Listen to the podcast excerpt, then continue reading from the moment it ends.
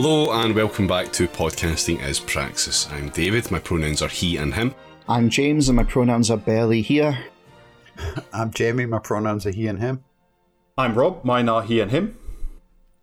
And I'm Alistair, my pronouns are also he and him. Excellent. we can Well- take um, we can take your pronouns as barely here, seeing as you're the one person who doesn't use he and him, so that that's technically accurate. Good. Yeah, sure. Yeah, we're, we're all back. We're all here. We're reunited. Uh, I'm I'm I'm like I'm like thirty percent here. I'm I'm I'm still suffering, but I'm here. Uh, I was lured in by the siren call of Rob promising financial crimes, Yep. by which I mean talking about financial crimes being done in Britain, Yes, exactly. not Rob exactly. actually committing financial crimes. No, no, God, no. On the note of uh, promises, I'll just break one now. I don't have any Platinum Jubilee shit prepared because it was a miserable weekend. No one fucking enjoyed it, and let's just forget about it. Job done. yeah. Uh, yeah. S- But there was some fun stuff that happened over the weekend. And when I Oh, say lovely. fun, I mean uh, pointless shit and terrible. We had uh, some political goings on. Uh, Rob, do you want to start us off on uh, the energy support package to get this bit out of the way for Jamie? Yeah, sure. Let's quickly riffle through this one. Um, it was before Could have the just left weekend. this till after I'd gone. You know what I mean? We could have, but chose not to. Nope.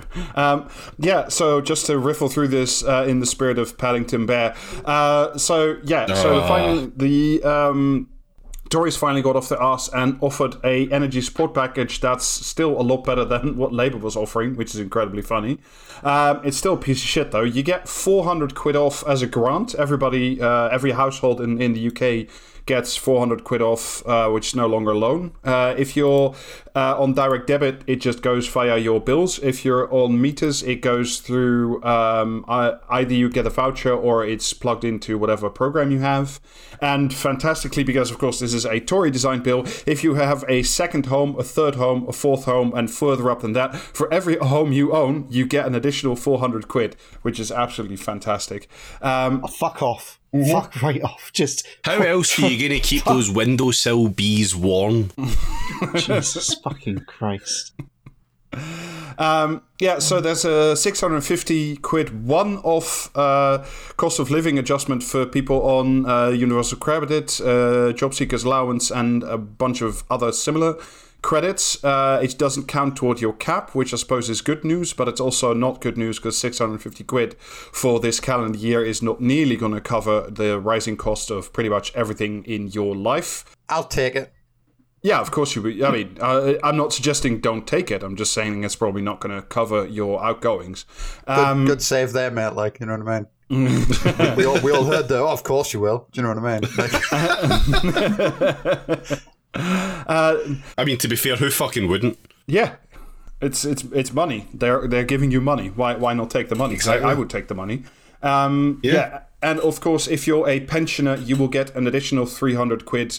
Uh, this, this is via the winter fuel allowance because, of course, Tories being Tories, they have to bribe the elderly. Not that there's not old uh, people in poverty in the UK, naturally speaking, but it's a you know it's also an electorally useful. well, if uh, they payout. didn't have the sense, if they didn't have the sense to buy a house for 50p back in the day, then Yeah, that's fuck them, true. Quite frankly. yeah. I mean, I, I I love the idea that if you're cold and too young, then fuck you, basically. You know. But Um, when all of these cunts were cold and too young, they just had to wear more jumpers. That's how it worked for exactly. them. And that is how it must work for the future generations. They- Things they- may only remain the same or get worse. Yeah, the way you know you had a proper English childhood is that there were frost on the inside of your windows and the rolling blackouts of the 70s were good. They, they were they were character bad. build. They, yeah, they were bad. Like if they were bad if you need to vote for a left wing government, but they were good if you need to like fucking bollock your children for complaining that like this fucking you know mean? They don't want spiders for tea again. also, also like put like frost on the Fucking inside of the window. Skjorg making his head, rearing his head again. Yeah, frost on the inside of the windows and putting extra jumpers on is like what you what you did in the seventies. Just if you were in the north, if you were down south, you just put on an extra house. However, just to make sure, and this is all, this was all, if you remember, this was all presented as a uh, windfall tax on the big energy companies, uh, much Yeah, the same bullshit. as Labour was. Is Uh, it? Is it not though? It is, but what the you know, if if the, the, the left hand has gotten too strong, so Sunak has ensured that the right hand Fuck off. uh, fuck comes off. into balance. Fuck off. No, You're, you're, Uh, Is Hitler is Hitler going to do some basement murders again? Is that what we're hearing here? Uh, no, uh, Sunak instead is uh, offering Rob's at the same ruining Lenin time. for David again. No, Sunak is at, at the same time offering all the energy companies uh, eight billion worth of um, exploration and investment energy bre- tax breaks. So for every quid invested in new oil and gas fields in the North Sea, they can get 91p back. So essentially, this whole windfall tax is just balanced out by them giving the energy companies a tax break. you know on the I other mean? Yeah, hand. you you you've got to you know what I mean. You've got to keep the the books balanced because the like you know household credit card of like national finance and all that shit. Mhm, well, hmm, yes. Um, Yes. I mean, if you think about it, this is just the anti-carbon credit. This is the carbon debit, um, which ensures a balanced household budget for the country. Yeah, exactly. Uh, by also, the way, if they if they want to do if they want to do gas exploration, Nick, you you should come check out that cave in the village. You know what I mean? Maybe that's still there. Maybe that's still going. um, there's also, Uh, it's- by the way, uh, by the way, yeah, make sure that you uh, you know walk to work and stuff like that because that's definitely going to fucking offset this. yeah, Yeah. And if Yeah. you're cold on the walk, if you're cold on the walk to work, just put on a second car. One for each foot. But yeah, by the way, this includes a 300 million barrel new uh, uh, new field off the coast of Shetland, owned by a Norwegian company, because apparently our tax breaks also apply to Norwegian companies. So don't worry about it. The Norwegians will be warmer than you this winter. Oh, that's that's fucking great. More more uh, barrels of oil being extracted, bad in and of itself. But when Well- doing that stupid thing again, where we decide to let other countries just take all of the all of the you know plus side of ruining the entire ecosystem Yeah. and uh, atmosphere by giving that, all that money to the sovereign wealth fund of Norway. Fantastic. Yeah, well, you see, the trick, the, the, the one weird trick there is that, like, fucking, do you know what I mean? Norwegian companies can bribe our, like, fucking politicians, whereas, like, the British government already pays our politicians, and so therefore can't, like, bribe them. yeah. So there's no, Also- there's no fucking, there's no, like, percentage in, in giving stuff to British, like, the British government. It has to go to private Yeah. companies. Also, you're just not factoring in that actually, when you think about it, it's really a lot of work to fuck our own wives. Yeah. the thing is, though, like it's it's that whole thing where, like, you know, when we when we discovered oil in the eighties, we like, you know what I mean, immediately like privatized it all. Whereas when Norway like discovered oil in the eighties, they immediately like fucking, you know what I mean, nationalized the shit out of it and spent all the profits on rinsing us. Which, to be And fair, that's probably the, that's that's the best investment you could ever make. Oh yeah, we had it fucking common. Yeah, oh, big time. Yeah. Uh, well, concerns over like, all, all, the, all the payments and that. How about uh, Labour's take on all of this? Oh, I don't give a fuck. They, Oh, Labour well, won the battle of ideas, uh, David. I think you'll find out. They did, and now they don't like the ideas. Boy, howdy, I can't wait to hear what great and creative solution Labour have come up with. Is That's it, what yeah. gets me up every is day. it Toryism? Uh, How did you fucking guess? How could you possibly have guessed? Uh, there was an article in the Guardian. I don't know. I don't know why Keir Starmer keeps showing up for work. He just looks like he'd be happier licking a battery at home. Do you know what I mean? Like, Well, I mean, so would all of us. Like, yeah, Yeah, well, yeah. I, I think it's probably a notable decline in my like mental health since I like got past the age where I used nine volt batteries for things. Do you know what I mean? Like, Chiefly for shocking yourself in the head. yeah, Electroshock therapy confirmed working. like everything, everything, everything you use as an adult runs on double or triple A's, which are just bullshit batteries. Quite frankly, do you know what I mean? That's true. Is this another one of Jamie's beefs of, soci- of like societal progress? Yeah. Do you know what I mean? Yeah. Being an adult should involve using more like giant robots that run on a square battery. Quite frankly, the world would be a better place. exactly. this weekend, th- this this winter, take the strain uh, off NHS uh, mental health care by just licking batteries in your cold, cold home. Yeah. Um, so there was an article in the Guardian uh, titled "Labour urges spending watchdog to assess the impact of the Chancellor's twenty-one billion pound package." Oh, of course. Shadow Treasury Secretary asks Office for Budget Responsibility to examine Rishi Sunak's emergency cost of living measures. Office, office for briefcase shagging, more like. Do you know what I mean? Yeah. This, this is that is incredible. Just like, oh, the Tories are doing something that is very, very slightly to the left of what we've offered. Best call the like, not even the manager, just like telling the teacher that Yeah, best- that another Yeah. boy is uh, making Yeah, a mess. best call spreadsheet squad is going to kick down your door and take you with them. It's the uh, it's the whole thing. Like I've heard of this thing where like you we're going to form an exploratory committee to do good thing, right, or to do a thing, or to solve problem, right. I've heard of that, but this isn't even that. This is forming an exploratory committee to do your opposition for you. Is literally what this is. Yeah, I mean, it's it- remarkable. I, I, Just should, utterly I should say All the, that fo- these all the focus groups, all the focus groups were busy with street parties at the weekend. What else were they going to do? I mean, I should s- I should stress though that that this watchdog I don't think is the same as the National Audit Office, who I stand unreservedly. No, it's not. It's not. That's that's a completely different thing. Um, the Office for Budget Responsibility is very fucking stupid and is basically there to ensure that the uh, national credit card myth lives on forever. Yeah.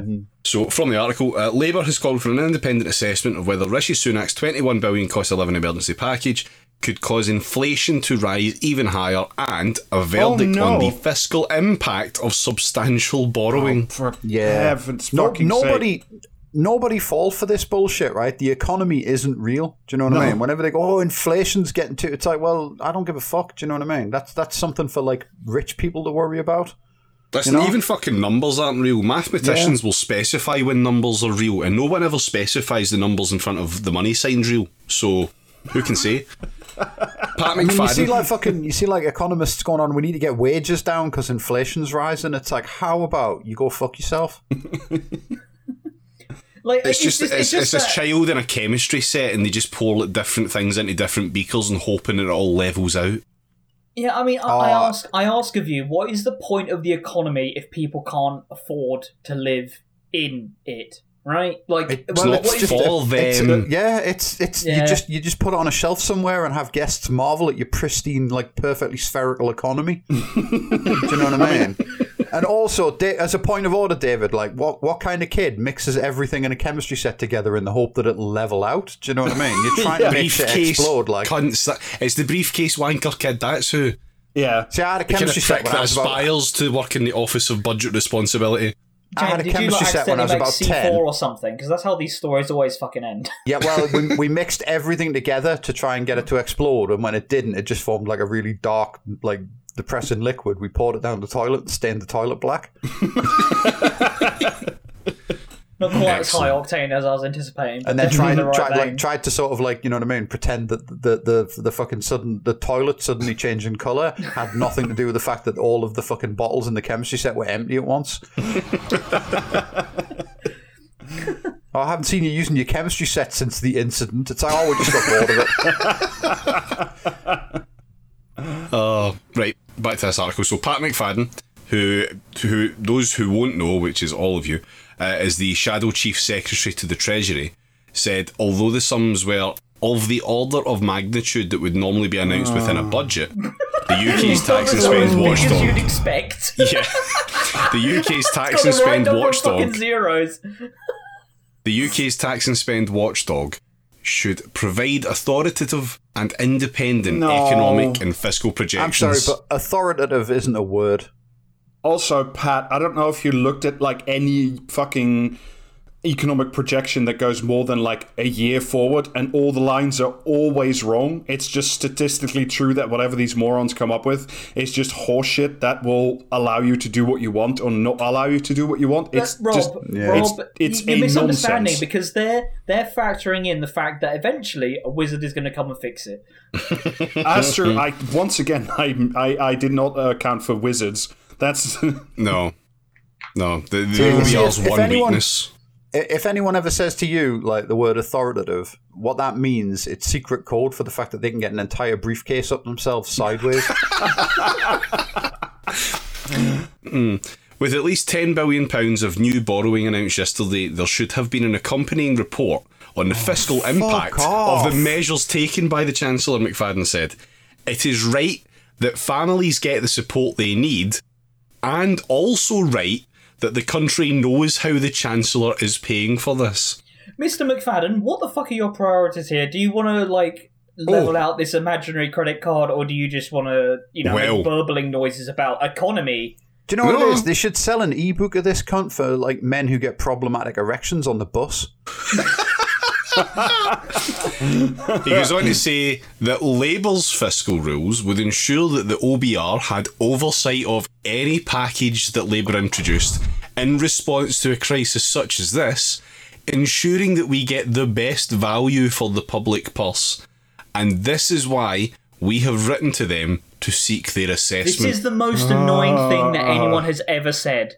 yeah. Like, it's not. It's not. This is where uh, like the priority should be this or that. It's this needs to uh, needs to abide by rules. That's Yeah. it. Like there's no there's no like uh, actual end goal in terms of like policy. It's just money should be going to these people, but we've got to make sure it's not too much. Also, the Tories, the Tories shouldn't be allowed to copy our homework. Who does that Yeah. fucking fi- whose whose spirit does that fire up? Say yeah, that's a party I want to vote for. See what it is. If they if they want if they want value for money, right? They should like pay someone to invent the Penrose step so I can kick this fucker down them. they're just really um they're just really pissed off that the Tories did the thing they were saying, but they did more. And like that's that's irresponsible. You can't possibly want to do more than us.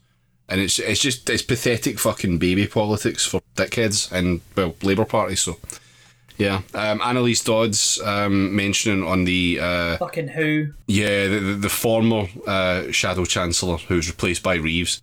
Who was Uh, also, we read her speech. She was also very excited about the uh, Office of Budget Responsibility, by the way. I mean, Yeah. for fuck's sake, being excited about the Office of Budget Responsibility makes me want to stick my head down a fucking toilet. Well, she said she said Labour called for a windfall tax on oil and gas companies 137 days, 12 hours and 40 minutes before the Chancellor's statement.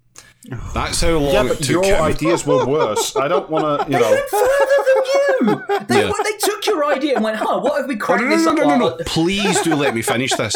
That's how long it took him to him, no one referenced there at all, uh, to even start listening to the millions of people facing soaring bills. Labour is winning the battle of ideas in Britain. Remember, what- This is remember they did to the closest. last guy that won the battle of ideas? This is the closest. This is the absolute closest a Labour briefcase wanker comes to understanding the offside rule. I'm convinced of it. right? The, the battle the battle of ideas in Britain that I win in my theoretical Spitfire. Uh, this is very much like briefcases at dawn hour. This is fucking We will we will fight them on the spreadsheets. They're trying to do that hitman homing briefcase thing, but it just clatters at their feet and they kind of shuffle and look embarrassed.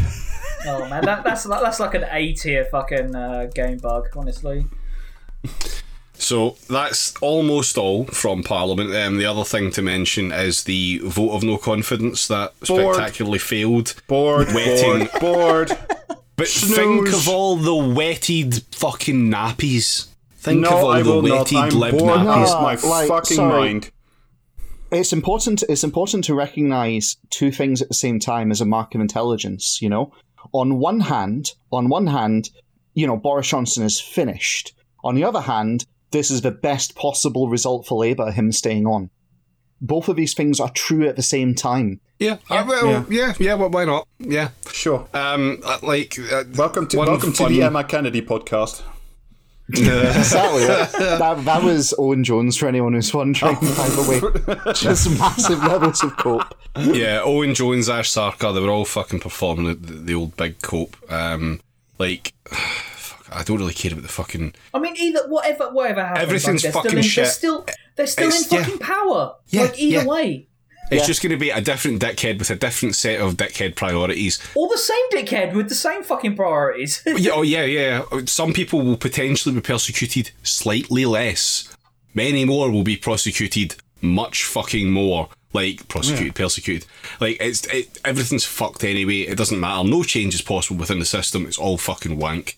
Uh, but with certain specific individuals losing their fucking mind, uh, Ian Dunt was having a very fucking normal one yesterday. That was fun. I mean, it's because it's because they're treating it like fucking House of Cards, isn't it? It's that, like, that this Yeah. character has done this t- this thing this episode, whatever. How is he gonna scramble his way out of this one? Where it's actually we have to live in the real world where people are still being uh, deported to fucking Rwanda. Like even if this is like the incipient moment of the collapse of the Tory party to enable like a Labour government, they have still not said that they would stop uh, deport trying to deport people to Rwanda. Yeah. yeah. I mean, and they wouldn't too. I mean, this is just the court gossips doing their thing. You know, Oh, you know yeah, what we yeah. need? What we need is that island from Brave New World, right? And we can all, all we can all go and live on that, and they can like, and the fucking Labour, and Labour and the Tories can just get like Aaron Sorkin in to write politics for them, and then they'll all live happily ever after. Oh my god! You know what? That that feels like the kind of thing that these freaks would want is for like Aaron Sorkin to be writing their fucking speeches for them. 100%. Yeah. Oh, 100%. I mean, absolutely. Like, 9.01 pm, Ian Dunt, oh shit.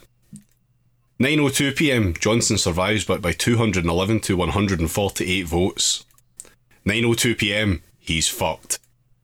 9.03 pm, remember that table banging the next time someone suggests to you that the table banging at these things means shit. 9.05 pm, two glasses of wine on a sad looking table. Oh yeah, that- it's- is that 9.17 9.17 pm, fucking hell, Starmer's had his Weetabix. oh for. Oh, there's there's David- a there's a thing that people say in the 21st century. Do you know what I mean? yeah, I suppose I suppose uh, Starmer being like animated is reminiscent of a person with dementia, like being able to stand up and remember things for the first time in years. Uh, yeah, it, it's just fucking like, and even then, he's been animated before, and all it does is it's just fucking loud squeaking noises. Like, who cares? It, it's it's pointless. It's worthless. it's I- I never mean, achieved anything. pers- I think I think actually, David, I think the Stuart Little film made quite a lot of money. So Oh, tragic. Uh, yeah, so it's just been a fucking shit show. The Libs are all really fucking mad, but they're all really certain that Johnson must go now because, uh, according to the according to precedent, which is as we all know is a thing that is constantly maintained in the year of our Lord 2022, uh, Theresa May got 63% of the party saying confidence. Uh, Margaret Thatcher got 55% and both of them had to walk. And Johnson got 59%, so he also has to walk. yeah. This is a normal thing to assume. I mean, of course. yeah, but what happens when, what happens when he just shrugs and goes nah? yeah. Has anyone has anyone has anyone in the fucking like in in the the, the like centrist dipshit cloud even like begun to address that because it, it's happened about eighty times by my reckoning, and you'd think they would start to cotton on that it might be a possibility. No, they just wake up perfectly smooth brained every morning and just assume that, mm-hmm. that it'll, it'll Yeah. work today. It's incredible Yeah. behavior. Getting ready for work, putting your entire skull into the Shino Bolo. Yeah, they're literally like if that guy, if like if Guy Pearce and Memento like had like had a subscription to fucking EU Supergirl's Patreon. Do you know what I mean? It's like Oh dear. Um, yeah. So anyway, that's that's the Parliament bullshit. Uh, who who fucking kills? It's, it's all the same wank. It doesn't matter. Can I can I interject here with something incredibly cursed It's just happened in real time? Oh, go for it. Yeah. So my partner, Alex, who does some of the editing on the podcast, has sent me a message. Alex works in IT. I won't specify the company, but I must stress that it, the field she works in has nothing to do with what I'm about to say. Her message reads as follows. My company has dedicated a chunk of our all hands meeting to talking about SpaceX, Elon Musk, a high up person at SpaceX, and what we can learn from them. God help me. Yeah. Uh, find a new job, Alex. Yeah. Uh, Get- you'll get- enjoy get it literally more than that, regardless of what I the job is. No, no, they might be, they might be about pre- like about to present them as a cautionary tale. Somehow Oh. doubt. Yeah, Oh, yeah, doubt, absolutely doubt right, about but- that. That would be fair. Uh, Hope yeah. springs eternal. So moving on to uh, the cops now. Uh, and Oh, the not these justice cunts system. again. Yeah, these cunts again. Uh, no, this is about the prosecutions uh, surrounding the Sarah Everard vigil.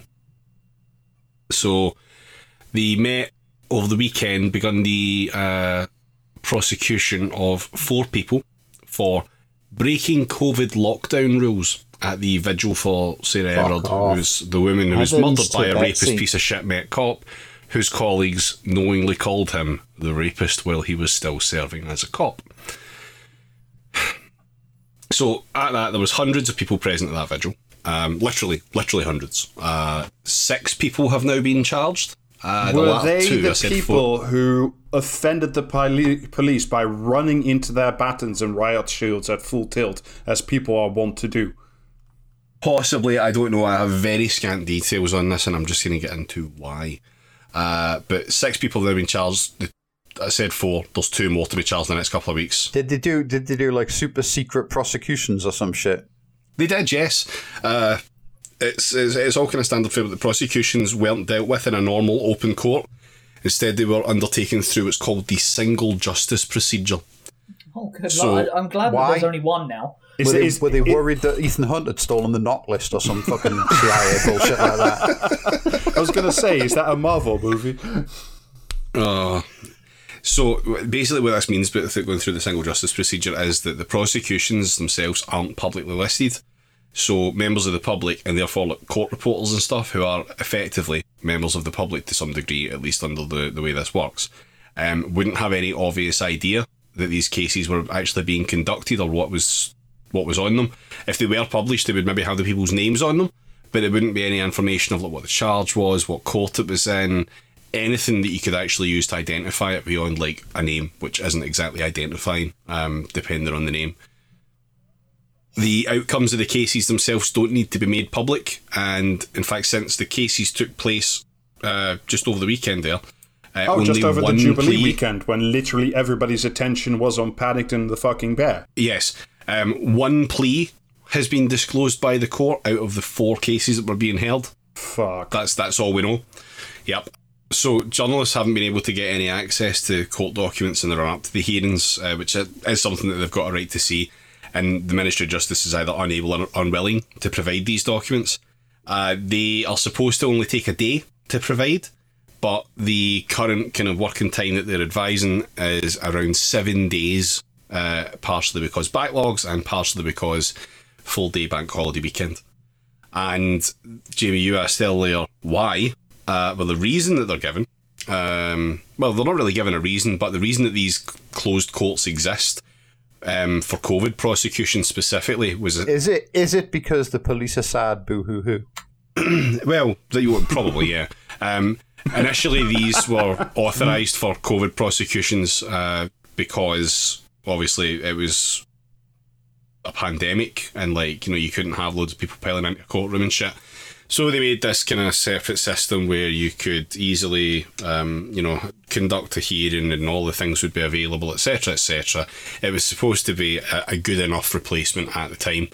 But even though every single other part of the government and society in general has decided that COVID isn't real anymore, uh, they are still clinging on to this as a thing to do without any real cause for it. So Uh, uh, David, are you trying to tell me that the police have taken a tool given to them uh, under powers granted by the government and then used it for malicious purposes? What I'm saying here is that actually, surprisingly, pretty much every single arm of the state, the ruthless and authoritarian state, hasn't actually taken the piss with this shit um, and has rode back on it way fucking quicker than they should have, with the only outliers being the Ministry of Justice and the fucking Met, who are desperate to continue using them in this yeah, situation. Yeah, because Obviously, like, it's because. all, all the other ones, all the other ones annoyed Baz. Do you know what I mean? Who gets like Yeah. hugely angry when he sees someone with a mask on in public? yes. But like yes. Baz doesn't give a shit about what happens to criminals because like criminals deserve like to be fucking killed by the police. Also, it means that if these cases had to be dropped, then they could be dropped very fucking quietly because, as far as the records are concerned, they pretty There much didn't actually fucking Yeah. happen. Yes. What's really annoying is there's this whole kind of, you know, um, reactionary, like freedom kind of political party conspiracy theory movement in the UK right now. And it's all about how, oh, you know, the pandemic is fake and it's being used to, you know, champ down on our civil liberties, etc., etc.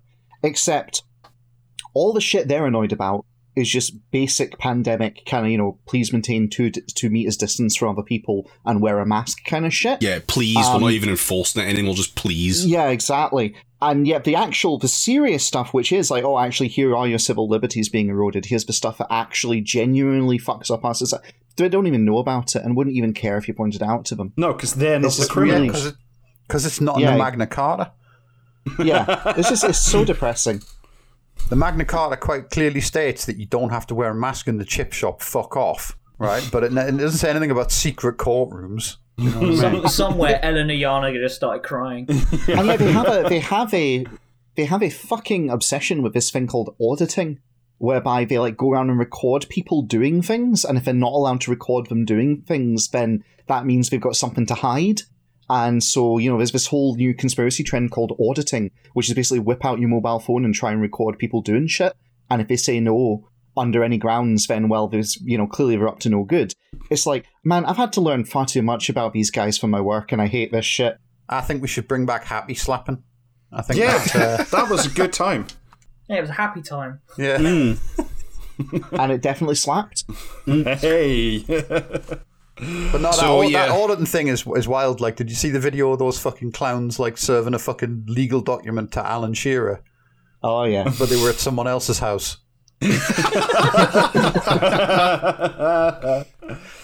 Incredible. Well, if you see him, hand him this. but yeah, uh, but but speaking of Tell audits, him, uh, tell him it's Borger time. before we before we move on to the main topic, I did want to uh, briefly touch on uh, some news from the world of video gaming, and particularly Blizzard's fine new release, uh, Diablo Immortal, which is the fourth or however many installment in the Diablo Oh, series. it, it's um yeah, it, they they called it that because that's how long you have to live if you want to complete the game. Uh, you know, you know what Yes. is great? uh, What is great about Diablo Immortal is when they announced it. It was a, it was Oh, a BlizzCon, whatever the fuck it yeah. was, and everyone was everyone's anticipating like this the new big Diablo Diablo Four sequel to like Diablo Three, etc.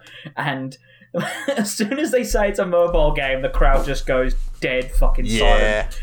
Oh, my favorite part of that was there was one guy, and like you know, you can make fun of him all you want, but I still kind of relate. He he got up to use the mic for like the quick Q and A session. And he, he asked him, "Is this an April Fool's joke?" Like you know, and I'm like, "Yeah, okay." Um, and then they got really uh, the developers got really shirty about it and rhetorically asked the audience, "What? Don't you own mobile phones?" Oh, Um, yeah. just like normal scenes. Yeah, but now people have had like an actual hands-on look at the game because it's about to come out, and I think it's got like 30 million pre-orders or something, and it is. Yeah, but you can you can only get your hands on it if you have Midas Touch. how do you pre-order a mobile game? It, fuck knows. That is uh, what? How do you how seriously? How does that work? Like you don't, do you know what I mean? You don't fucking. It, it's wild enough that like people have to pre-order fucking like games they're gonna download off Steam or fucking whatever or the PlayStation Store. But a fucking mobile game, they they beg you to take those things. Why the fuck Jim- would you pre-order it? uh, Jamie, because I, I think you'll find it's it's very important to pre-order your free-to-play mobile game. No Well, I wanted this is specifically what I wanted to talk about uh, because the free to play thing isn't quite so free as you might imagine it is. Um, I, I read a couple of things I about assure it. you, I assure you, whatever you're about to say about how the free to play works, it is exactly as free as I I imagined it would be. So uh, so, for those of you who don't know, essentially to get armor and weapons and doodads, you can play this game or you can pay. And Blizzard essentially in, in, has an incredible level of incentive for you to pay, up to and including essentially completely locking out the top tier of everything unless you pay substantial amounts of money for this game. Um, and just like any good drug dealer, the first samples of this pay to play stuff are free, but to get one, you have to log into the store first and thereby link uh, your account to your Apple Pay ID or your Google Pay ID or one of those. Um, and with the free sample, uh, you get some like orbs, which are in one of the many forms of in-game currency, uh, but you don't get enough to buy literally anything in the store. You like you get like literally half a penny essentially. I love it. I love it when uh, businesses just copy the um, business model of like crack cocaine dealers and heroin Yeah. dealers. Uh, and when you when you defeat the first boss in the game uh, in the first act, you get another taster um, worth another bunch of orbs. Uh, but even when you put those two together, you don't have enough for the cheapest in-store item. But you have almost enough. So you just need to spend a little bit uh, to get there. But I, I bet you can't. I bet you can't just spend a little bit though, because I bet the orbs only come in like ten pound packs or something. Uh, pretty much, yeah. Uh, so essentially, you can trade time. Uh, you can either grind all this shit out, or you can trade time for real cash money. And if you don't like doing that, the game will be boring as shit and will also pretty much be your full time job. Uh, so the basis is you buy items with things called orbs, and the orbs you buy with real money. That's how there's a step in between you exchanging real money for items, and that makes it abstract more so people and especially kids do it more. Um, and then they in turn convert into yet another item. Sorry, the orbs convert into crests, and the crests give you the chance, but not the guarantee, that high level items could drop in games, but they only give you like a 5% chance. So if you want a good item, you probably have to buy, statistically speaking, you have to buy 20. Um, 20 orbs worth of crest, which rounds out to about 50 quid if you want one nice anyone, item. is, a- anyone like uh, unconvinced of the evils of J.K. Rowling, the money system she invented for wizards is basically this shit. Like it has a three tier system for money. Fuck Yes. off. Yeah, also, I mean, this is basically this is the equivalent of precision engineered, very expensive Legos specifically designed not to fit together. So that you keep needing to buy more, so eventually you can get something. Yeah, we- we've Like, gave you a fucking loot box, but it's just fucking Lego, Duplo, and Mega Bloks. Have fun, prick. Yeah, but these are Yeah. specifically the the highest level items to get to like the top tier, so you can be the coolest, baddest dude on the server. Are physically locked out of the game unless you pay. You can't get them through normal means. Or there's like it's very you would have to grind like thousands and thousands of hours. Uh, there's it's statistically the chance is zero that you would be able to max out your in-game character if you did spend money. However, even if you did, there's not. Uh, uh, there's not a guarantee that you do get what you want. So apart from these orbs, there's also uh, there's the, more was, shit. was the design was the design spec for this fucking game to make it the most tedious, unfun piece of fucking shit Blizzard like disaster piece ever made? Because holy shit, like none of this, none of this sounds like something that I want. Like as someone who has played like at least Diablo's two and three, and like a bunch of other Blizzard games. Like this is like by far the worst sounding. This is the they've ever this is the fucking this is the blueprint for every Blizzard game going forward, though. Do you know Yes, what I mean? Like yes. nerd- nerds were furious when they announced the mobile game instead of Diablo Four, but Diablo Four is going to be like this. Do you know what I mean? Yeah. It won't. It won't be. Mm. Maybe won't be quite as extreme because it's not on phones. yeah, But like it'll it'll be it'll have some bullshit like this attached to it because the fucking games industry is incapable of not doing that. Yeah. I'll Uh, listen, like, this all sounds pretty terrible, but, you know, Rob, how are NFTs going to fix this? that's that's gonna come in Diablo 4, I guess. Um, so, like some people on Reddit did all the data mining and crunched the numbers, and the estimate is that it would take you, if you paid for nothing, you just played the game straight up, it would take you ten years of playtime to reach the top level and have the best gear. And one of the absolute determinants of you battling against other characters in the game is not the gear, is not your level, which is all pu- publicly attainable. It's specifically through these gems, of which you can only get to the top level without paying. And if you thought that was the only way of paying in the game, it's not. There's other ways you can supercharge essentially the probability of your character progressing and getting good stuff. Uh, one of which is the Super Battle Pass, which is 15 quid per season. I don't know how long a season lasts, but that's another Twenty 15 minutes. quid. Yeah. Uh, you can also buy more until the inventory. end of this sentence. You can also buy more inventory space uh, and access to like a market where you can trade with other characters for another 10 quid a month. But that market doesn't use the 10 quid a orbs that I just me- mentioned. It Oh, uses eternal orbs, so they're not the same. So you have to have It's- both this- eternal orbs and regular orbs if you want to get anywhere. It really is fascinating because the you know path of exile which is a, like essentially as far as i'm concerned the true sequel to diablo 2 because it's actually good has like probably the most ethical um like microtransaction system i've ever seen in a game that is like actually is free to play and blizzard had looked at that and went nah, fuck that. We could rinse them for more money and make a worse game. Like it's just really, like, really is impressive to see just how fucking dog shit Yeah. of a company they are. You the thing also- is as well though, right? Where you say you say it would take ten years to earn everything in game, like without spending money. I guarantee you, that is a fucking like a, a, a plus to a lot of players because there's a there's a thing with there's a thing with a lot of people who like for a lot of gamers where they're completely fucking incapable of recognizing that their life sucks. And so they, they rate their entertainment software based purely on how long it takes to complete. Because it's like, do you know what I mean? It, you, if you want the, hmm. the, the Ur example, it's Elite Dangerous, which is one of the most tedious fucking games ever with nothing to do apart from like grind. Jamie, yet- I don't think I don't think that's entirely fair because it's not just how long t- things take; it's also being able to lord that shit over peons who don't have as much shit as you.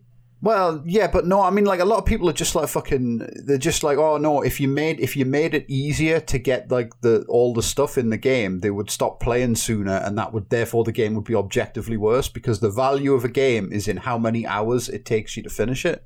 And nothing else. Do you know what I mean? It doesn't Yeah, matter. it- It doesn't matter if the game's shit. It doesn't matter if the story's terrible. It doesn't matter if you're having fun or not. What's important is that the total number of hours you got for your money, like for the money you spent. Yeah, it's it, Jamie. It's literally the value for money shit we were talking about in the politics section earlier on. Yeah. like it's the same. It's the same drive. It's like you got to have value for money. How do you determine value in fun? Well, you can't really quantify fun. All you can do is quantify attention. My Yeah. God, so how much will try. attention? Well, and also you you you can quantify one more thing. And You can quantify one more thing, which is which is which is number. You can quantify number. My number bigger than your number, therefore I'm better. Well, no, I was going to say the, uh, the the thing is as well though. It ties into the whole like thing you see gamers talking about with like dead games, where it's like fucking oh this game's like not getting any more updates. It's a dead game. Oh the player numbers have dropped. Remember when there was those fucking articles about how the player numbers had cratered after a month on uh, Elden Ring?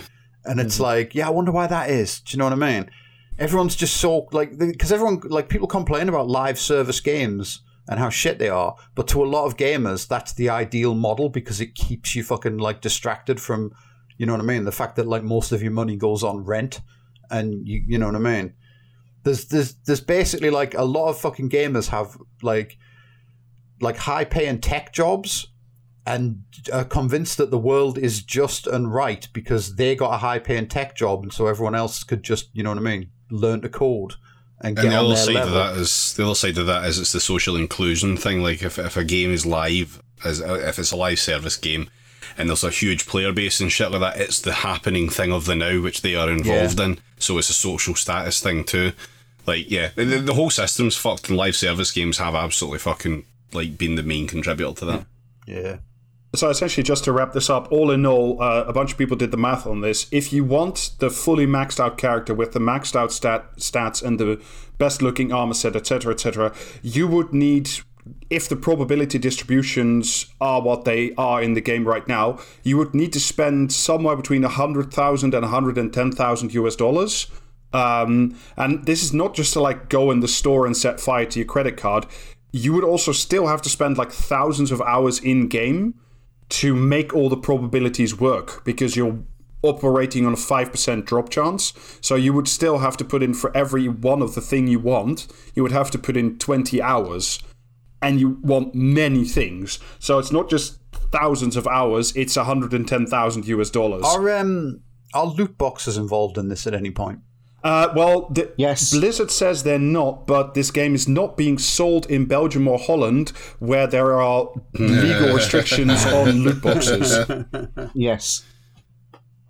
So in that's the- Belgium and that's the Holland, they- as well, those that- are considered gambling, and in weirdly in those two countries, not for sale.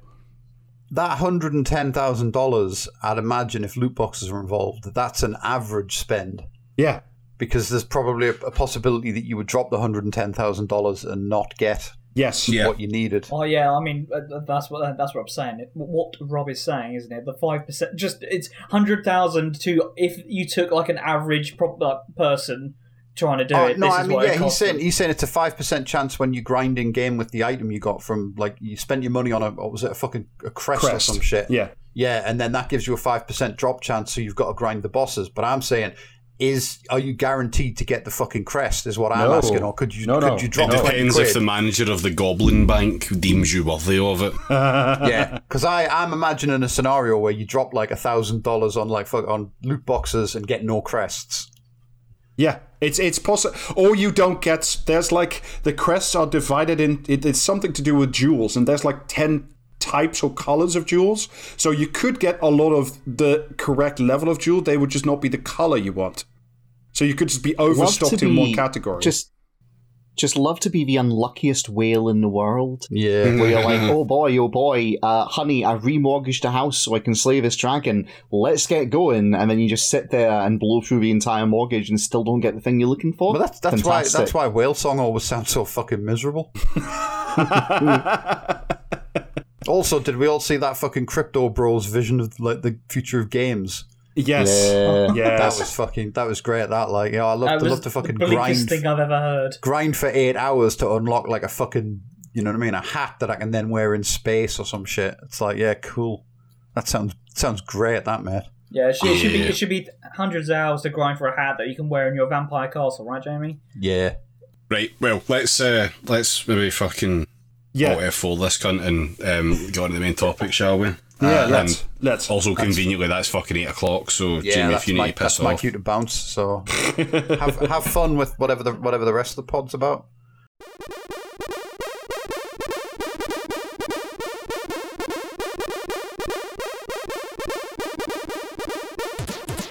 Hi, welcome back. Uh, Jamie has had to fuck off for reasons. Uh, He had to return to his home planet. Yeah, it's not a comment on the um, the the content on the quality of content in the upcoming section anyway.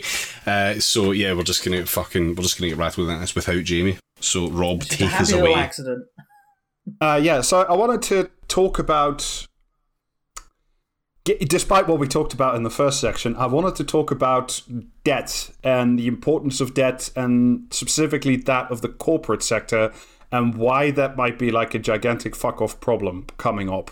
Right. Um, this is us putting on our the economy is real hats now, isn't it? Yeah, it is. It is very much Right. that. Um, uh, some of this, I, foam I, this is one of those points Yeah, where I, I don't know about.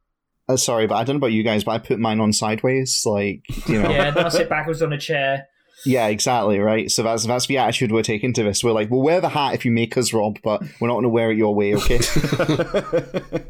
Uh, all right, so I wanted to talk about some elements of it, and then I wanted to talk about a specific product that was designed to be a way around these things that rhymes very much with the things that brought down the economy in 2008 and may or may not be in a position Oh, to it's do the like same C- thing oh, all over again.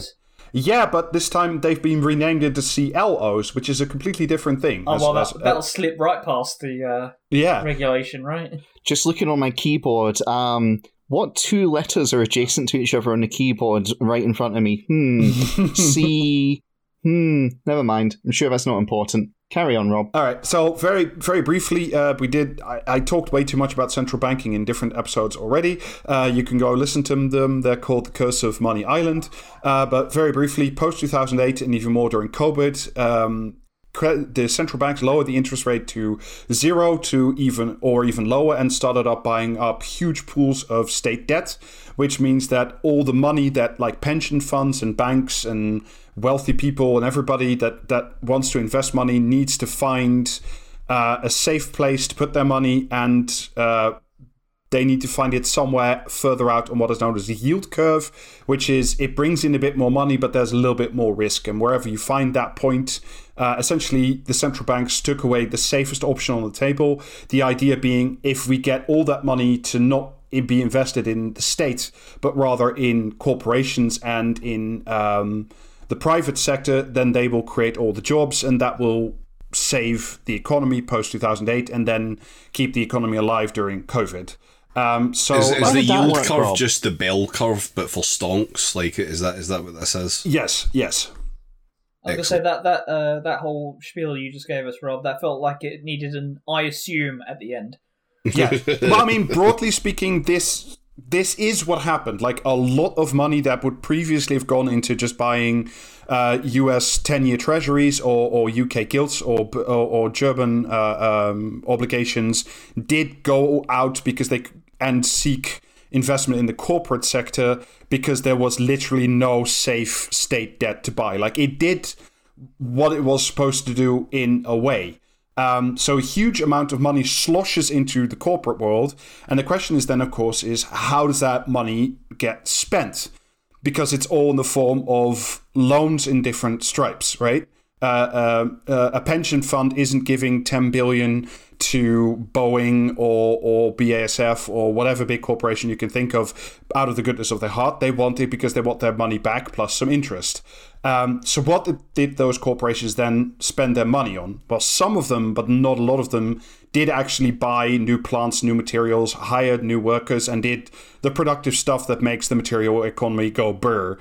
More of them, though, did other things. The first thing being um, corporate stock buybacks. We talked about this a little bit in previous episodes. Essentially, uh, what a lot of them did is they took they borrowed a shit ton of money from the open markets and then bought their own stocks back with it, which boosted the price of their own stock without having to materially change anything about the company. It's it's just an accounting trick, but it does work very well. Um, since the 2009 and the advent of free money from the central banks, that percentage jumped from about 6% a year to about 12% a year being spent on just stock buybacks. And in terms of volume, uh, according to CNBC, uh, since the start of COVID, so that's 2019 to now, so that's excluding all the stuff before, that was already 1.5 trillion that was just spent in buying own company stocks, thereby juicing the share price, price which, if you're a st- executive and you have options, that pays you out and it makes the shareholders happy and it makes your company look good, even though it doesn't do anything functionally but just put more debt on your balance sheet. Yeah, should we? Like, I've been thinking this for a while. Let's just do a little detour here, Rob, just for the benefit of our audience, right? Because I don't think many people realize this, but um, when a company offers its shares, right, um, basically the initial public offering, they put out a bunch of shares and say, hey, you can buy these. And then the market decides, in theory, what the value of these shares are on a per unit price, and then people buy them up. And in that initial public offering, the money then goes to the company. After that, the shares are basically traded between collectors, for want of a better word. And in theory, in theory, having shares entitles you to a portion of the proceeds of profit from the company, Yeah. which gets paid out as dividends. In theory, in practice, many companies like Amazon don't pay dividends, and so the only value of these is essentially as as I guess the only way to describe it is as rare collectible cards. You know, Yeah. they don't actually do anything of in of themselves, but owning the the shiny is it has a value associated Well, with it nominally. yeah. And if you have enough of them, maybe you can vote for part of the board Ah, or so I something think like I've heard that. of these before. It's something to do with apes, right? And it's a, but it's a, but it's a gamble as well. It's essentially, as you say, you're completely correct. Amazon has never paid dividends, probably never will. Facebook the same. All the big like uh, tech darlings, none of them ever pay dividends. Uber will definitely not do it. What you're doing is you're buying it on the assumption that the next guy coming behind you will pay you more for it. Now that kind of economy has a certain shape to it, uh, which you can draw very Yes, easily with three sides. And also, as as Rob says, like what they're doing in this scenario is they're essentially going, okay, we'll we the company will buy back and destroy a bunch of these ultra rare cards which are circulating, which will increase the rarity and therefore value of the remainder. Oh no, no, and no, the, no. o- the only we No, no, James. No, that's how it isn't- would normally go. But in this scenario, what they did is they bought a big volume of shares on the open market, thus improving the f- Okay. the value of the shares. And then a little while later, they would they would do another share emission a couple months later to approximately the same size and value, thus sort of lowering the value a little bit. But that would allow so essentially the, the, the pool of shares would remain the same. They would just juice it once every once in a while by um, buying a, a, a chunk of it. So Oh my god, right. So hang on. So they were let me get this straight. They're like, okay, we'll buy back um, 10% of the shares, let's say. Okay, cool. We're just going to stick them in our pocket. Now the remaining 90% of their value has gone up. We'll wait, a, we'll wait a couple of months. Now we're going to issue that 10% again. But at this point, the market psychology has gone, Yes. well, the value of this Yes. share went up, and now there's going to be more of them. therefore, so we'll buy them at the fine. elevated price. Yes. Oh my god. Yeah. this is.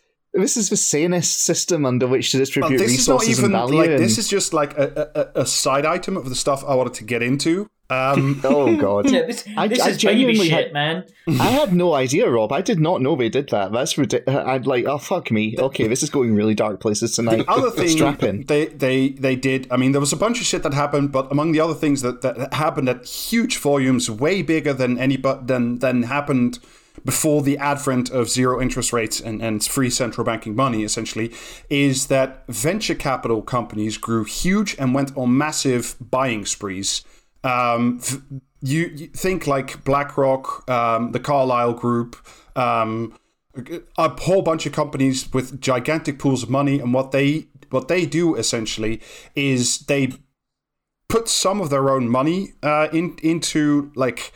I'll give you a real world example. This is the best way I can explain it. Um, this is this genuinely happened last year, and it concerns um, Britain's fourth largest supermarket, Morrison's. oh, good. Yeah, it's been around since 1899, um, and in last year as well. Uh, Asda, by the way, was also sold to another uh, private equity group uh, it, under a similar deal.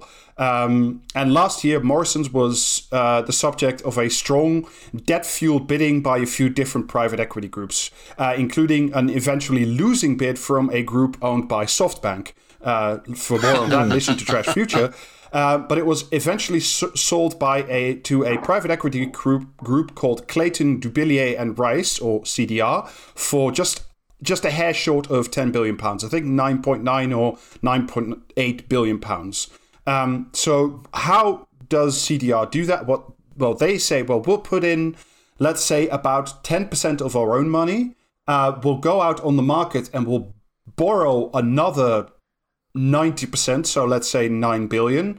And with that money together, we will buy Morrison's. And because we are private equity and we are efficient, we will make Morrison's uh, so much more efficient that it will not only be able to pay off this debt that we will load on the balance sheet of Morrison's and we don't keep on ours because that's something you're allowed to do. Um, and then we will make it so much more efficient that uh, either we sell it on to the next buyer who will pay more for it, or we'll list it again on the open market, and then Mm-hmm. shareholders will see so much value that everybody gets their, their money back. Uh, that's So they how- borrow all that money and then they just juice the thing that they've purchased to end up paying off all of that. Yeah, either either that to pay it off or to sell it on to the next private equity company for a little bit more, so everybody gets their money Fuck's back. sake. Um, I mean, like we, we but and we know what uh, what form these efficiencies take. It's sacking people, rate worsening conditions, uh, stripping assets, yes, etc. Until until until it goes up goes bust. Uh, That's like was what happened with Toys R Us, wasn't it? yes, I've just I've just realised in the past year, Morrison's, who like normally I would shop with Morrison's or Aldi, depending on what you know I Mhm. particularly need. Um, Morrison's have discontinued a whole bunch of really good like Morrison's own store lines Yeah. that I used Yes. to like get and enjoy, and now it just all makes perfect sense. and the, The, reason um, that um, the the Morrison- specific thing that comes to mind for me is the, the breaded chicken. They've changed yes. like the breaded chicken steaks and all that shit. That's all fucking new. There's like fifty percent amount of fucking chicken now in them. It's Yeah. it's bullshit. It's so bad compared to what it used to be. If you hate it so much, David, why don't you move to Venezuela? um, so yeah. I don't know the specific- specifics of that product, but there could well well be a link between um, the efficiency of the private equity group CDR and the destruction of chicken in your thing in your product, because Morrison's is a really good example of why it was bought at such a extremely high premium. Um, it was before this acquisition relatively low in debt, and it also had uh, uh, a very high level, way higher than other UK supermarkets, of what is known as vertical integration, by which I mean they own a lot of the land on which the supermarkets sit, and they also as well own a lot of farmland. So, like about fifty percent of Morrison's stuff is or Oh, was so- now maybe was like sourced from their own farms. So they had their So own there's your assets. There's your assets that can go in the bin. Exactly, and those can be asset stripped out uh, of the company.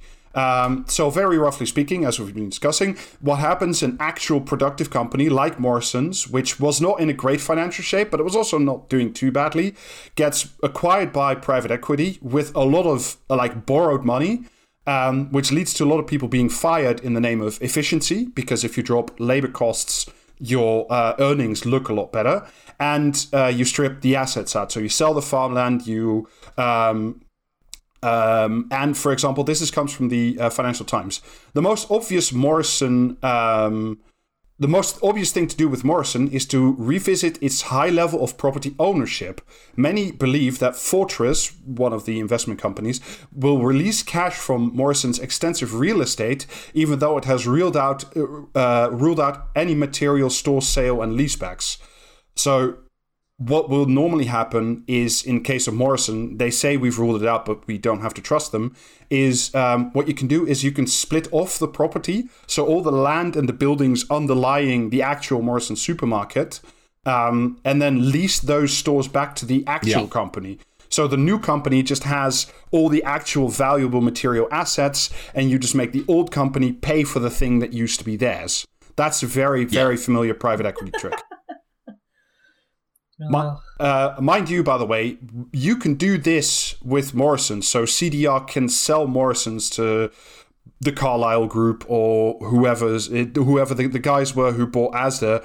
Um, you can do this trick endlessly and just load more and more and more and more debt on the Morrison's balance sheet, as long as that debt can be serviced. So as long as the interest payments can be made on the debt, not the repayment, mind you, but the interest payments can be made, you can do this shit endlessly. And this is a process that's been going on in America, but increasingly in the UK for a really long time now, where private equity buys something with borrowed money, loads that borrowed money on the balance sheet of the company, and then sells it on to another company, which loads it with more debt, and then sells it on for a higher price by selling by selling the land and stripping the assets and firing the workers and then selling it on to the next company. Now, that's of course something that can only work if the interest rates remain near enough to zero or, or very low.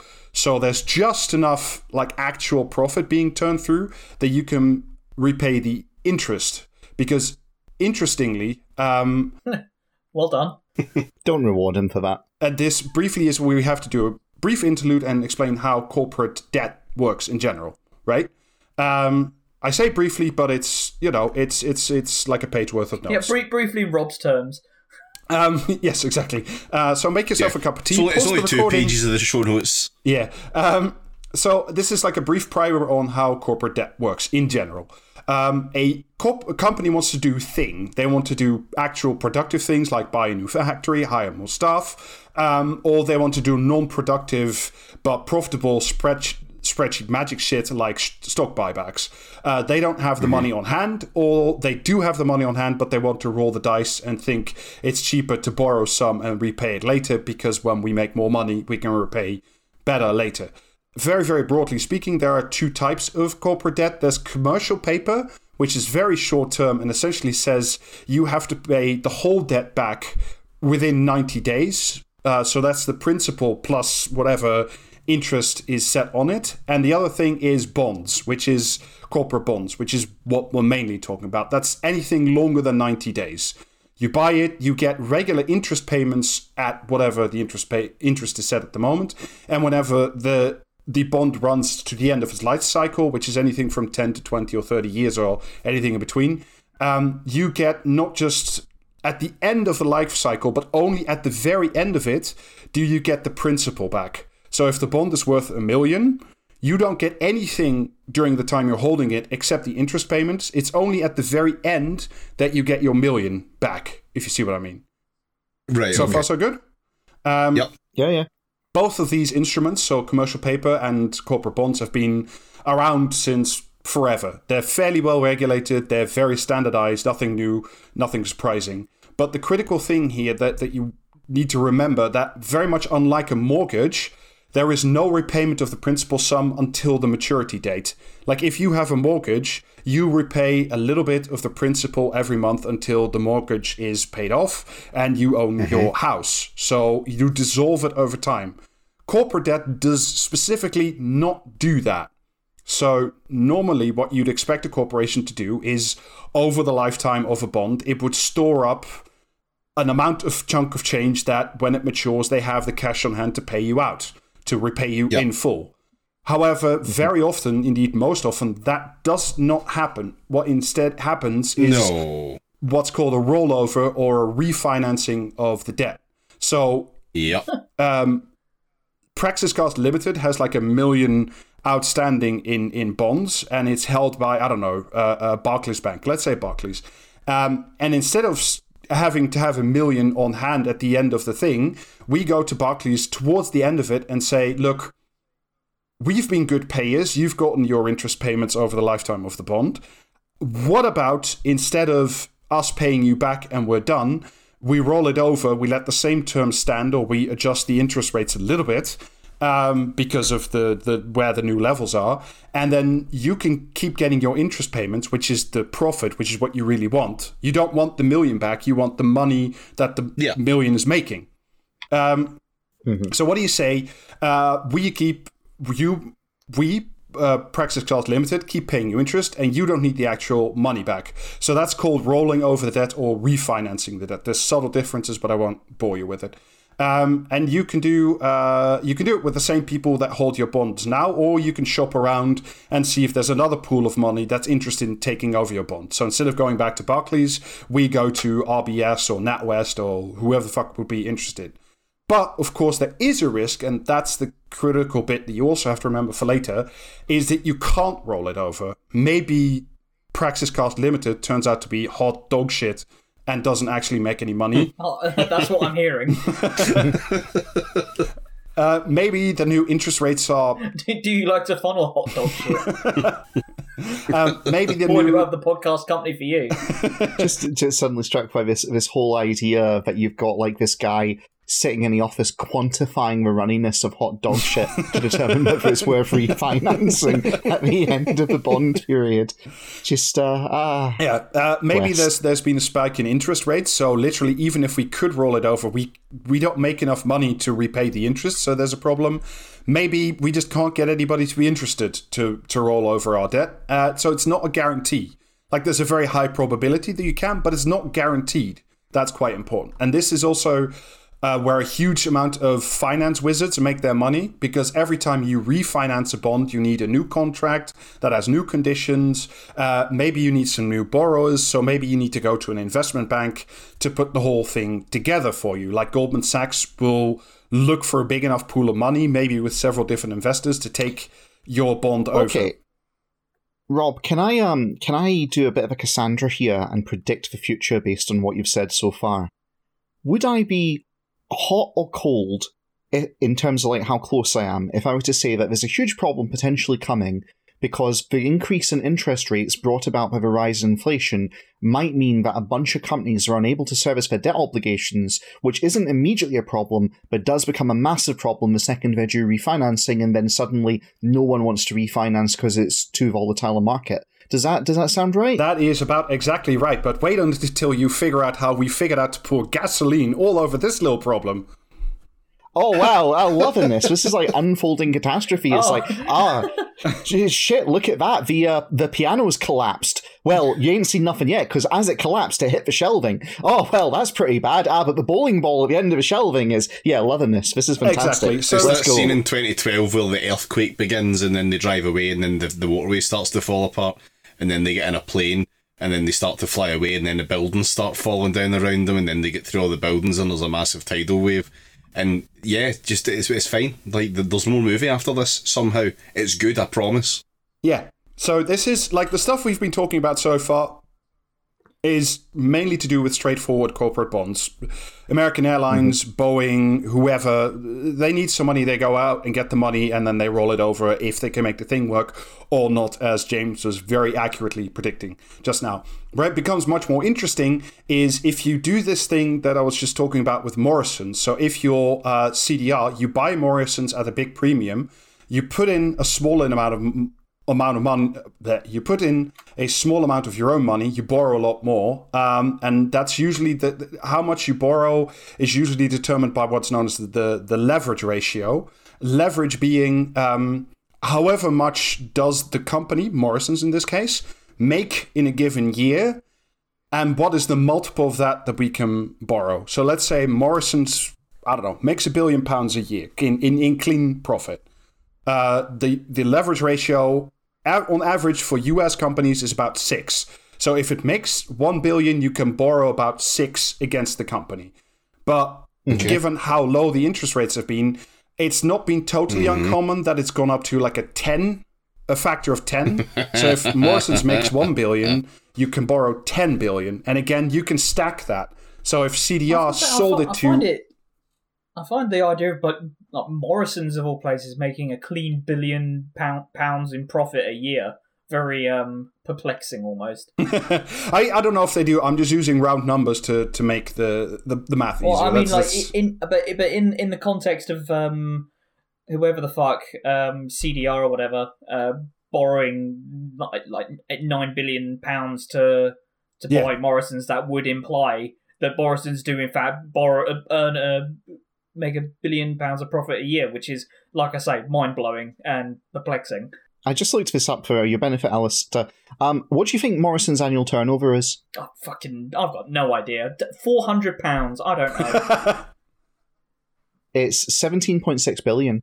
Jesus, yeah uh, yeah damn. that that is pretty I huge should, I I should mean, start a supermarket chain.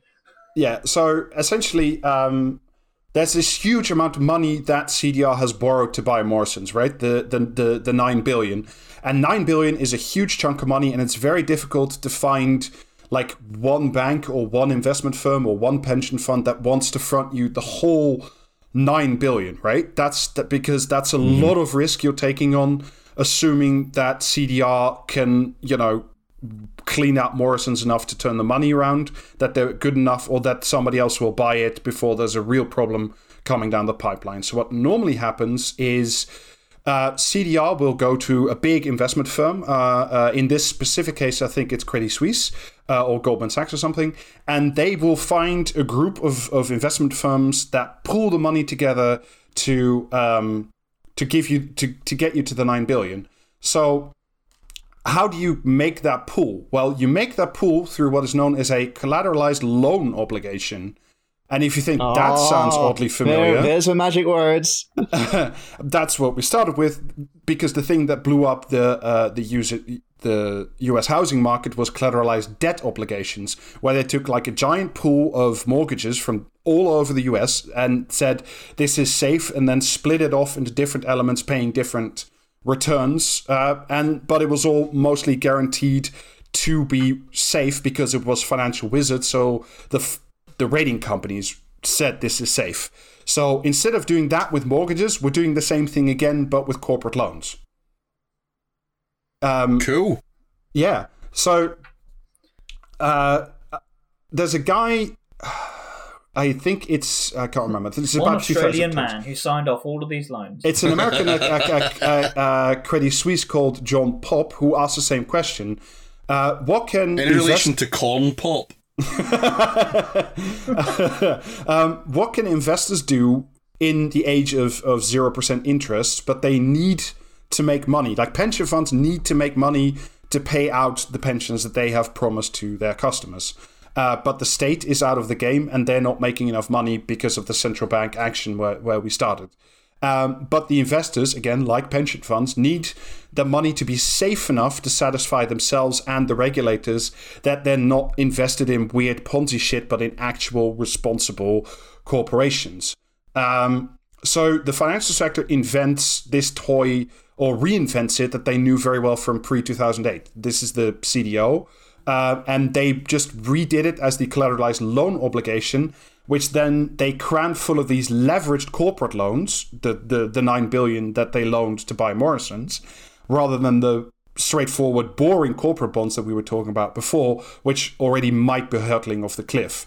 Why would you buy them? Well, because the interest rate on them is slightly higher than you would get from a straightforward corporate bond. And if you just buy enough of them, then the multiplier is high enough and you can to make real money. I love to collapse. I love to collapse the economy over a, a marginal interest rate of like zero point zero zero one percent to to- in my investment.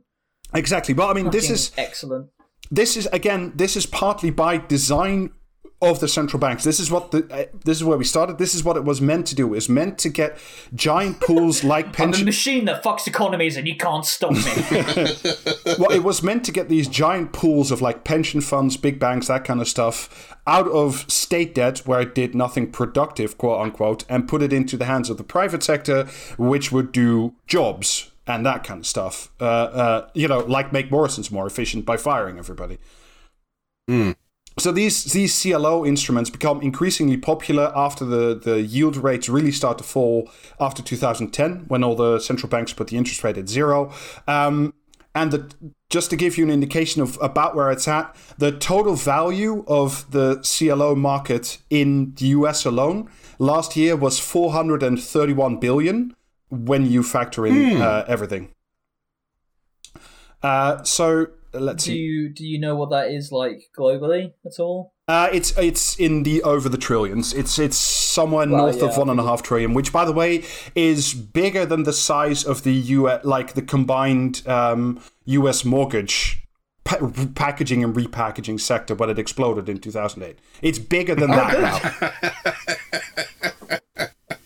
So I, I assume it's just too big to fail then. It is, um, but there's one like crucial difference essentially between um, a CDO, which is the, mor- the the housing mortgage stuff that blew up in 2008, and the CLO, which is the thing we're talking about now, is that a mortgage debt is is not that hard to to understand. It's pretty straightforward. People just lied a lot, and it was filled with horseshit.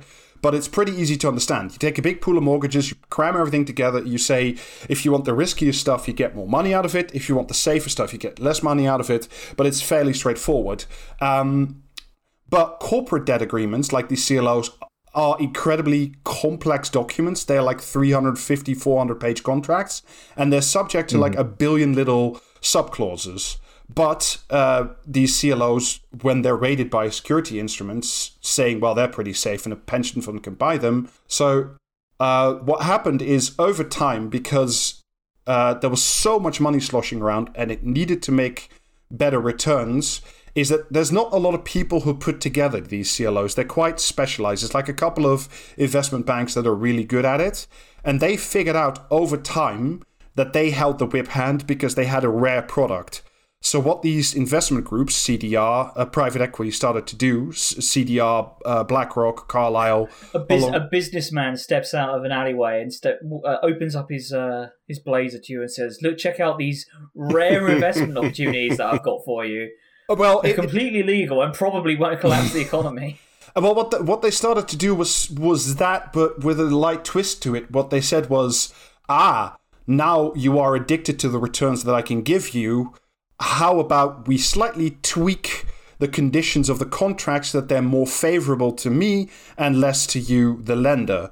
So, for example, what if we put in a clause if I'm CDR and I say, what if we put in a clause that says, I'm still allowed to sell all of Morrison's lands and farms and you're not allowed to object even though you hold like 5 billion of my debt that's the kind of stuff that that started to happen so now like the the CLO is no longer as secure as it was because it's no longer backed up by Morrison's land and farms and stuff because that's all been hived off into that other company and probably already sold off it's just living on the promise that Morrison's can keep servicing the debt And imagine, imagine if they'd actually taken all these like hundreds of billions of dollars and actually put them into something that was actually, you know, productive, like infrastructure or something like that. You know, like if they had just left it with the state to actually do the things that the state is meant to do, then they might have actually gotten some fucking return. Like, c- can we just up, fucking upend this entire like polit- socio political economy shit because it's just not working, frankly.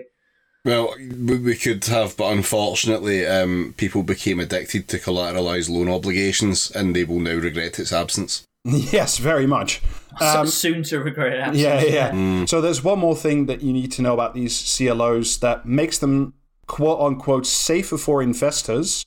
Um, and that is essentially they're pretty much always variable interest rate, which means that if the interest rate in general starts to rise, let's say if the central banks decide to raise the interest rates, the va- the interest rate on the CLO rises along with the general trend. It doesn't stay locked in at the 0% you agreed last year when the money was worth 0%. So, once again, if the interest rate starts to rise, yeah, you get more money out, but what if the underlying asset, i.e., Morrison, says, yeah, we can't pay this anymore? We actually don't have enough money going out to service all this huge wad of debt we have. So it makes it safer right up until the point it is no longer safe, if that makes sense. We really live live in stupid economic times, don't we? Yes. Yeah. Um, so I mean, Bring back It's all- tulips. I mean, this is the thing. It's all highly effective at doing its real agenda, which is to concentrate wealth in the right hands. Yes. Yeah, I mean jacking up share prices, which is like the the, the uh, by their own admission, the only useful kind of uh, economic activity that there is, apparently. So essentially, what's happening is there are ever more and more of these leveraged loans out there. 2021 was a banger year, according to Bain and Co. And these leveraged loans are being repackaged and sliced into ever more varied and more wildly out there CLOs, which are held by ever more institutions. And the standards underpinning all these deals are getting shittier and shittier uh, and weighed against the investor all the time. And all of it is essentially relying on an infinity of free central bank money because that's the only way the circus can stay on the road. Because if you look at the bottom of the pyramid, you're looking at very tiny percentages of return. Like Morrison's just needs to be able to make the interest payment all the time. Remember? They don't need to repay mm-hmm. the capital, they just need to be able to roll it over, roll it over, roll it over. And these CLOs just need to be rolled over and rolled over and rolled over, and they can never actually. The, if the CLO on on Morrison's, let's say it's one contract, if it's nine billion, if it was called in all at once, Morrison's probably couldn't pay it off because it's way too much. It would probably go under, like the lights would literally just go out. Um, I mean, this is that's that's I think something along those lines happened to um, Toys R Us, as I mentioned earlier, Yeah. didn't it? it did. It yeah. was uh, private equity came in, uh, burned down everything that they could to you know maximize the efficient the efficiency of the business, and then um, I don't know the actual specifics of the like, well the corporate loan or whatever, but uh, then all of a sudden, oh yeah, no, we're, we're no longer a viable business now because uh, we fucked it all up by being run by these fucking psychopaths. Yeah, Yeah. it's happened loads of times. Was that uh, was it Philip Philip Green? Uh, yeah, he, he used to do that to Top Shop, I think was one of them. Um, like Yeah. This, I mean, that's not private equity. That's not these collateralized loans, but it's it's the same trick essentially over. Yeah, yeah, yeah. It's, Over it's, and it's the same again. kind of bullshit. This is just level fucking two. Yeah. So I was reading. He's since gone very turfy and weird, so it's a bit of a shame. But uh, he was once upon a time very good. So I was reading an old book by Matt Taibbi over the holiday called Griftopia, which is very good. Um, Yeah, it's extremely good. I've read that one. Uh, he once described, uh, he was talking about the mortgage sector at the time, which blew up in 2008. Um, and he once described the people making these shitty mortgage loans and then repackage them as um, tying a bow around a watermelon and throwing it out the window. Everybody only makes money while the watermelon is airborne. And the people making the money are not responsible when it hits the pavement. So, what happens when we turn lots and lots and lots of global, but US and What, UK what I'm hearing is we need to be throwing more watermelons out windows. Um, so what happens if we took lots and lots and lots of US, but also increasingly UK and other countries' corporate debt, and we turned it into a big watermelon with a bow on it? Uh, we repackage that into a CLO and then throw it out the window. Oh, so place your bets. um, CDR probably might make their money back um, on this Morrison's deal if they can find a sucker big enough to buy it off them in time. Goldman Sachs, who wrapped the debt and created this the, the CLO, will probably make its will definitely make its money because they made it through setting up the deal. They made it in their fees. Uh, pension funds will make their monthly return as long as the Morrison's watermelon is zipping through the air.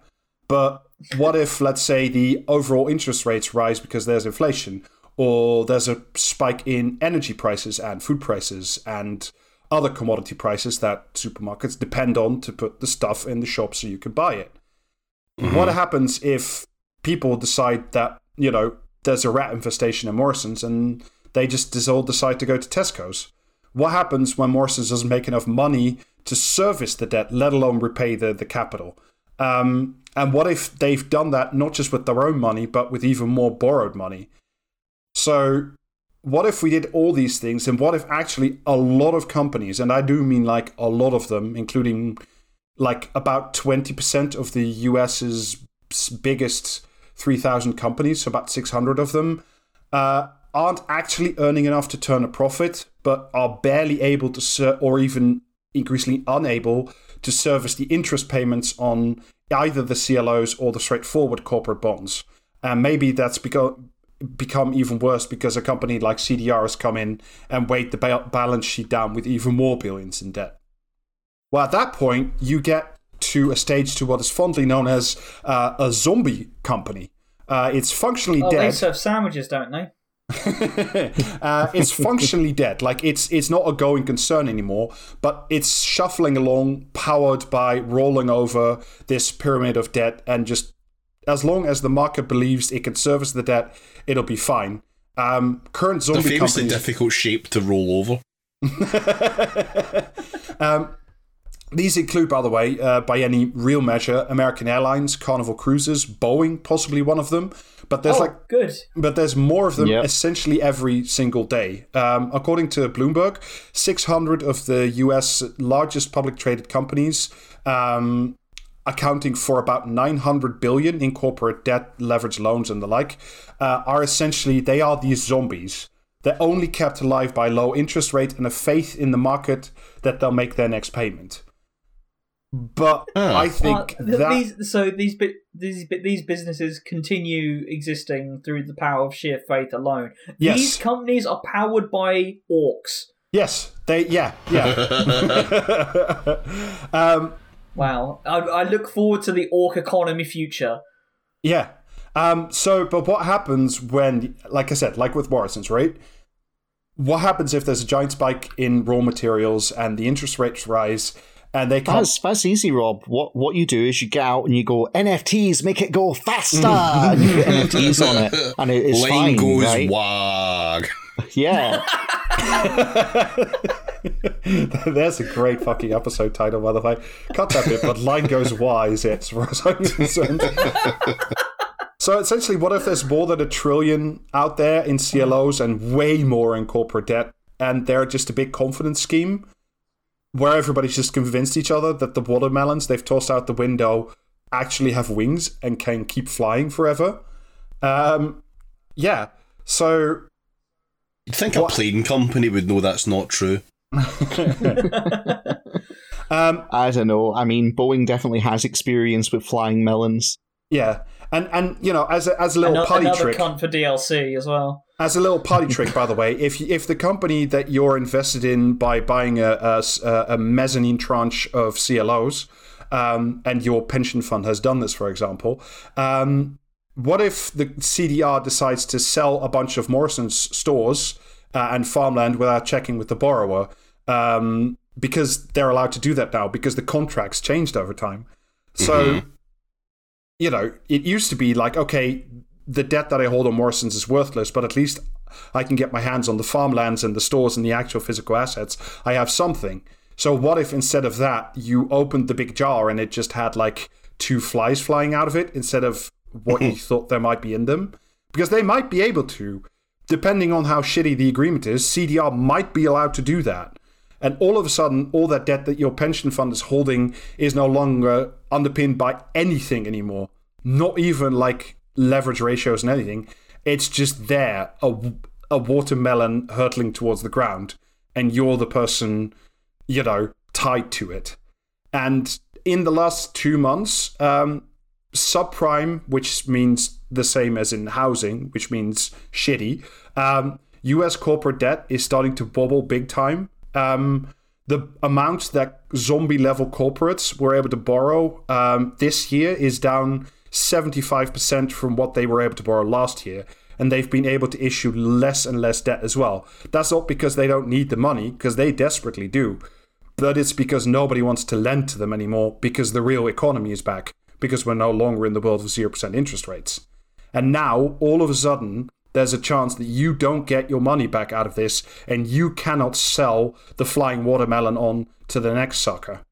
Though the really junk rated stuff, um, they're uh, the the sorry the really junk junk rated stuff like their value is like down eight to nine percent. Their share value uh, is already down by nearly ten percent just on the idea that this might happen. And we haven't really seen central bank. See, the orcs rearing their ugly heads once again. And like we we This re- is it's, it is funny though how this is exactly the same thing that tanked uh, fucking Luna Coin or whatever. Like they stopped believing that the magic worked, and then poof, yes. millions of dollars wiped out in an Um, instant. I mean, actually, Lunacoin, it kind of is. You know, you, the first statement you made there was correct, Alistair, because Lunacoin was in fact tanked by hostile action by a financial firm acquiring a controlling stake and using its leverage. Like, that is indeed what tanked it.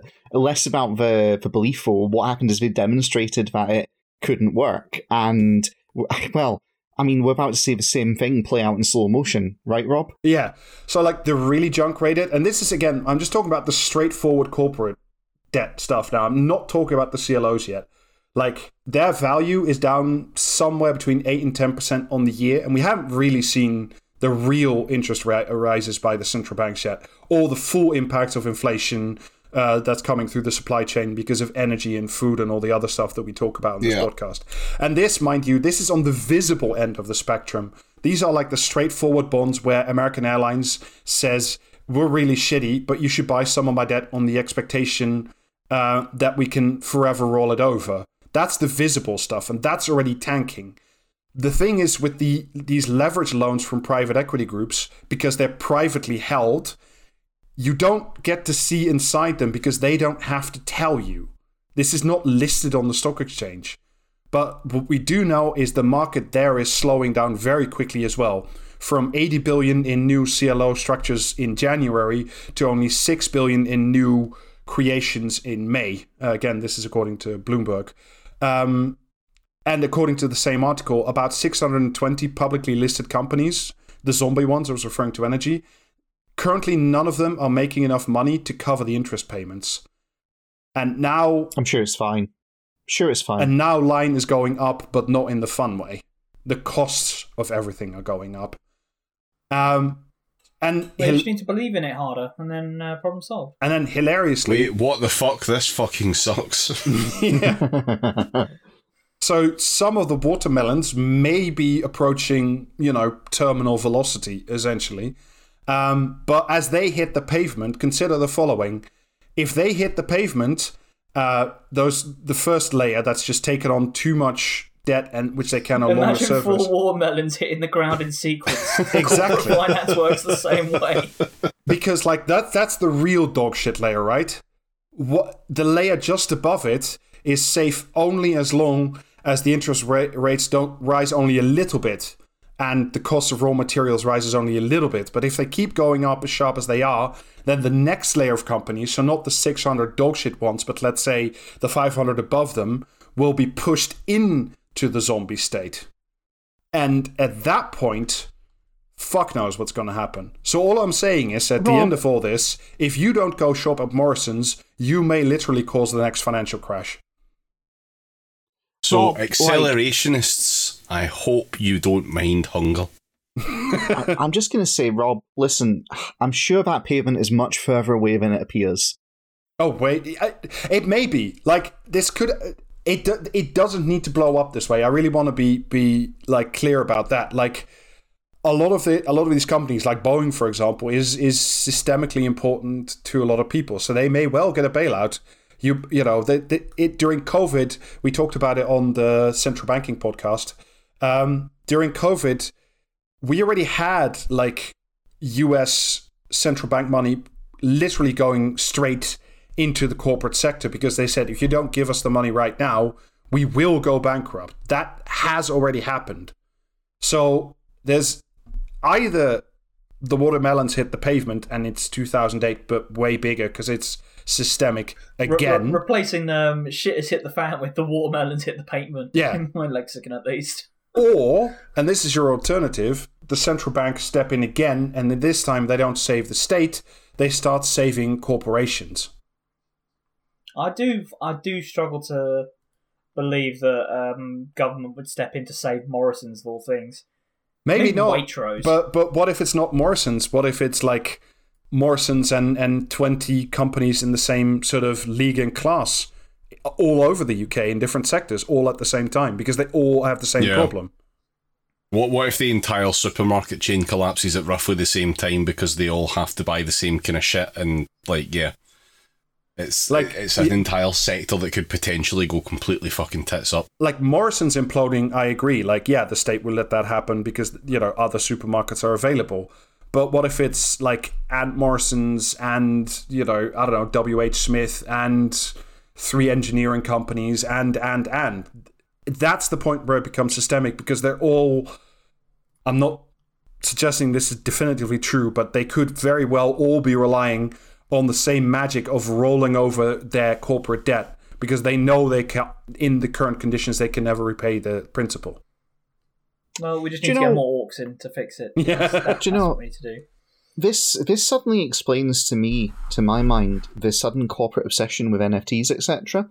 It's it's looking for a magic solution to patch the hole, isn't it? It's was the same as the um fucking OBR. Like it, it's this is this is the private sector equivalent of the line being going up, being where the wizard fixes it. Substitute that for your NFTs, right? yeah, and it's so long. It's it's it's it is like the best way to think about it is is genuinely like a war. Like as long as everybody believes in it, it has incredible power and it can drive spaceships through space and time. But when we don't believe it anymore, when there's a real problem, when like the engine fails, however it works, then When Wile E. Coyote finally looks down, Yes, thank you. That's even better. Why, when Whitey Coyote finally looks down and figures out that like the corporate debt sector is full of hot dog shit and the CLO sector is full of hot dog shit squared but inside a box that you can't actually see the inside of because you're not allowed to. And also they may have sold all the assets inside the box because they were allowed to. Anyway, Awesome. Too too too many war bosses, not enough grots. Uh, cool. Right. Well, let's uh, let's fucking let's knock that in the head, shall we? I think that's been more than enough of an episode. Uh, we have a Patreon. Patreon.com forward slash Praxis Cast. You should join us there. You will get one bonus episode a month. At present, we are looking to get more patrons on so that we can build it up to two a month. So uh, Yeah. yeah. get get on, get involved, join us in the Discord, etc. Uh, we have t-shirts. Uh, that is praxiscast.teemill.com. You can wear uh, a, a Chief O'Brien t-shirt where it challenges you to be in a fucking union, and you can wear it on a picket line, uh, as, as someone did today, which is cool and good. We love to see it. yep. Uh, we also have the streams. Streams are at present um, Thursdays definitely from about half seven, I think, um, on Thursdays at twitch.tv forward slash praxiscast. Mondays are on a slight hiatus at the moment. They may return soon. Uh, stay tuned for more information on that one. And although Jamie's not here, uh, listen to Peace at Home, a podcast with music by Jordan. And yeah, that's that's that's us. I think. Um, does anyone have anything else they'd like to announce? Profess? Uh, I have a final thought. oh dear. In lieu of the um, comment at commentary at Jubilee Yes. edition, I leave you with a single thought, and that is Platty Jubs. And on that note, on, on, hmm. on that note, I need to go back to bed. Fuck me, this episode has not been good for my recovery. bye. bye. Bye. Bye.